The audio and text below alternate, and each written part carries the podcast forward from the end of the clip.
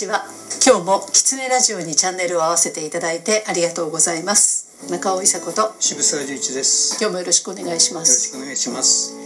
2年ぶりに糸代に行きました。そうですね。よかったです。ね、えーあのー前回はね、はい。あの奥様のお話を伺って、ここでも直させていただきましたけど、はい。今回はご主人と奥様と両方のお話が聞けて、なおかつ2年経ったら、い。子供は大きくなり、よかったですね。やっぱりあの4人、うん。一番上のあの長男がまだ小学生なので、その4人っていうと、結構まあやんちゃですよね、うん。やんちゃ世代ですよね。なのでせっかくだからご夫婦はいつもね子育てに追われてらっしゃるから私が行って子育てのお手伝いというかあのちょっとあの子守りをしてる間に皆さんでお話してねっていうつもりで行くんですけど今回私必要ありませんでした。そうですね。お兄ちゃんたちがしっかりしてましたね。そう。うん。でね2年前は2番目のお兄ちゃんがちょっと甘えん坊かなと思ってたんだけど、今回めちゃめちゃ大人になってるの。そうでしたね。ね？で、今3番目と4番目でえ。そう。お母さんを取り合ってるっていう。そうなんです。あのねこう成長が本当に見えるようでしたね。そうなの。いやお母さん冥利に尽きると思いました。うんど男の子4人のお母さんは大変ですね、いやちっちゃい体でね本当に抱っこして偉いなと思ってもうさすがにね私できること何もないということを悟りました。本当に。そのそれだけでも良かったですね今回。本当良かったです、うん。あのおこがましいです子守なんて、うん。もうね皆さんの成長とやっぱ母の偉大さというかね、それをあの改めて知らされました、今回水力発電も見させていただきましたね、はい。ね。はい。でご主人がつお作りにお作りになったんですよね。そうですね。彼が中心になって、うん。あの第二農協っていうかなやっぱり受け皿になる、はあの組織をつ立ち上げて、うん。それで国だとか県だとかの補助も取りながら、い。自己資金も集めていはい。で作り上げてそのエネルギーをまあ自給していこう地域にとってはこれから出てくるかもしれない新しい試みだと思いますね。そうですね。あと新しい人たちも増えてましたね。そうですね。移住者？うん、移住者が増えてましたね。ねえ。またもうあの子供平野家の子供たちは、あの下の方は待機児童だとか言ってましたね。そうそうそうえここで？と思ってびっくりしたんですけどね、やっぱり時間が経つと変わるんですね。そうですね。あのあの確か宮本先生の研究だと思いますけど、はい。まあ100年200年ぐらいの単位でほとんど入れ替わるっていうんですよね人が。あでもそうですよね、だからあの糸代というところの風土だとかそれから、あの文化はずっと面々と残っていますが、またそれが新しい人が入って、はい。だけどそれにちゃんとあのある意味では肩より上に出ないでね、うん。その風土を受け入れて、うん。そしてまたそのにつながろうとしてるっていうね良かったですね。いやーすごいなと思いました、でねやっぱり2回目になると、あこっからこう行ったらそこに出るんだなっていうことが分かってくると集落の大きさみたいなものが見えてきたりとか、ええ。私本当にあのそういう現場に行かなければ地図上で確認しないと思うんですよ。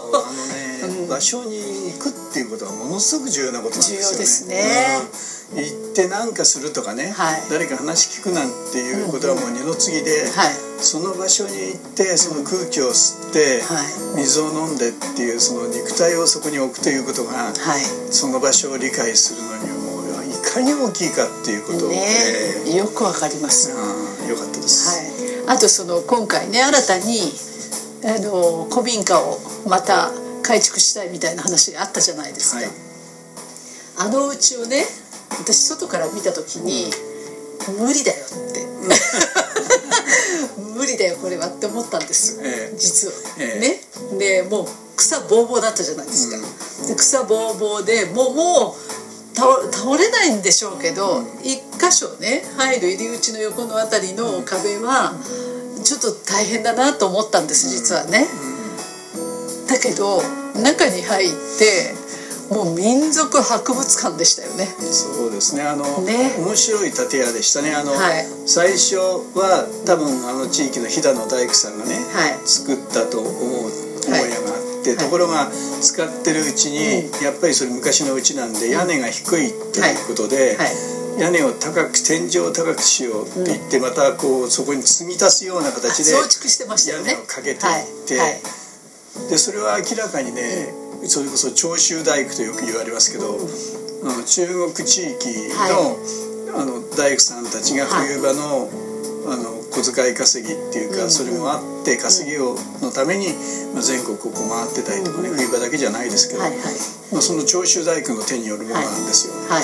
ですからいろいろなその要するに名工なんでしょう、今から考えれば、その木のことをよく知ってる人たち、それからその地域の風土を知ってる人たちが、こうこう継ぎ足し継ぎ足し出すけど全部バランスが取れてるっていうね、面白いうちでした。ね面白かったですよね、でそこに置かれてた、もうなんていうの直径1.5メートルぐらいの、あのカゴあつぐらですね。つぐらですか？つぐらってよく言いますけど、はい、あの藁で編んだそう藁で編んだ。あのカゴですね。カゴで、え。ーあれは何を入れるものなんですか？あの聞いてみないと分かりませんけど、はい、あの多くの地域ではあれああそこにあの蚕の桑を入れてました。ああなるほど。畑から持ってきて、はい、そしてああの中でこう桑をこう巻いて深さも1.2 3 0ぐらいありましたよね、ねえー、だからすごい大きいんですよね。きれいに編んであるんですよね、はい、それが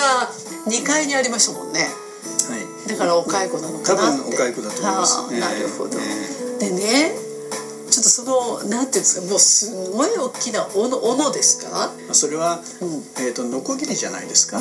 ノコギリですか？普通の。あのた縦引きのノコギリって言って、うん、あれはね板を引くためのノコギリなんですよ。あそうなんですか。目に合わせてへえそれが3つ4つ5つぐらいあったかな。あそうですね、はい、昔は板は貴重品でしたから、うん、あの柱はね、木をこう割っていけば作れるんですよ、はい、だけど板っていうのは、あの大きいノコギリのあのノコギリの重さとテンポで本当に目分量で小引さんたちがその柱から板を作ってるわけですよ。へそう。だあれは大変な熟練とそれから根気と。いやでもあそこに置いてあったものがね、ね、全部こうなんかかっこいいんですよ。まあ、だからああいう山の中でね、うん、いかにその金属製品っていうのは貴重品だったかってことなんですよ、うん、そうですね、えー、絶対手に入んないもので、ね、あの大きいノコギリを得るために、まあ、彼らは大変な思いをしていたはずなんですよ。だから、どんな古民家でもあれは捨てずに取ってあるっていうことですよね。いやだから置いてるものがかっこよすぎて、で感動してたんですけど、そのね何よりちょっとグッときたというか、1階のねその継ぎ足したとこかな、新しい部屋かなと思われる一番奥の部屋のあの壁にねポスターが貼ってあったんですよ布施明さんの若い頃なんですよ、はい、私が一番好きだった頃なんですよ、はい、その大きなポスターが貼られてあって、うん、その向かい側の壁に私がもう一番好きな映画なんですけど追憶の映画のポスターが貼ってあったんですよ。そんなことってあるって思ったんです。ですからあの部屋にまさに中尾さんと同じ年頃の人が、はい、多分女性ですよね。そう女性です。そう暮らしてて今もひょ多分ご存命なんですよどこかで、はい、そうなんです、それがね重なっちゃいました。あほんの狭いね。狭いとこ。ろ2畳か3畳ぐらいのもんですよね。そう3畳ぐらいだと思うんですよ、えー、その3畳ぐらいの部屋にこう凝縮されて、うん、私と同じ年代の女性がいたなっていう匂いがするわけですよね、はいはい、でその匂いがあることで急に身近になるんですよ、うん、でこの人がどんな思いで出て行って戻ってこなかったんだろうっていうストーリーが浮かんじゃいますよね、そうですね。小説になりますね。ね？もしかしたら帰ってくるかなって親御さんたちは思ってたかもしれないし、多分そうでしょう。だから最終的にはそこは子供部屋に使われてたでしょうから、はい。はい、いつか子供が帰ってくるから、うん、子供が使ってたと同じようになるべく手を入れないで置いとこうと。うん、でだけどその人がいなくなって戻ってこないことが分かってかおりちゃんがそこに魅力を感じて。うんまた新しい人を迎えるお家を作るんだなというのがなんかドラマだなと思って。まあご主人はね、これからあの助成金をはい。そうそうそうあの香りが決めちゃったからみたいなことで、大変だっておっしゃってましたね。大変だっておっしゃってましたけど。はい。はい。だけどね、あの横にね草がぼうぼうに生えてた空き地があったじゃないですか、はいそこのその中に入ろうなんて私は鼻から思いませんでしたけど、これを抜けた裏側が、あの道路につながってるんですっていうのが、やっぱりすごいなこの方はと思いましたこことあそこをつないだらここはとっても大事な場所になるんだっていうことがそうですね。建物の横に赤道っていう、そうですそうです。あの昔の生活の中で使った道がそうなんです。あるんですね。で用水路は前を流れてるんです、ええ。これももうあんまりないんだっておっしゃってて。結局赤道って人の思い出が全部染み込んでるし、用水路は人が生きていく一番重要なものだった。ねえ。えでそこが開くなんてことは、ねやっぱりめったにないしもったいないわけですよ。ですから奥さんは運命から自分の現実をはい。ちゃんとこう書いていこうとされるし、はい。旦那さんは現実を書いた向こう側に運命を作ろうと思ってるし、そうそれはね、いいコンビですよね。ねはいもう二人で本当に生きてるん。だなっていうことを感じさせていただいた今回は愛しろでした はい、よかったです。今日もキツネラジオを聞いていただいてありがとうございました。キツネラジオは毎週月曜日に更新の予定です。来週もまたチャンネル登録をして聞いていただけると嬉しいです。それではまた。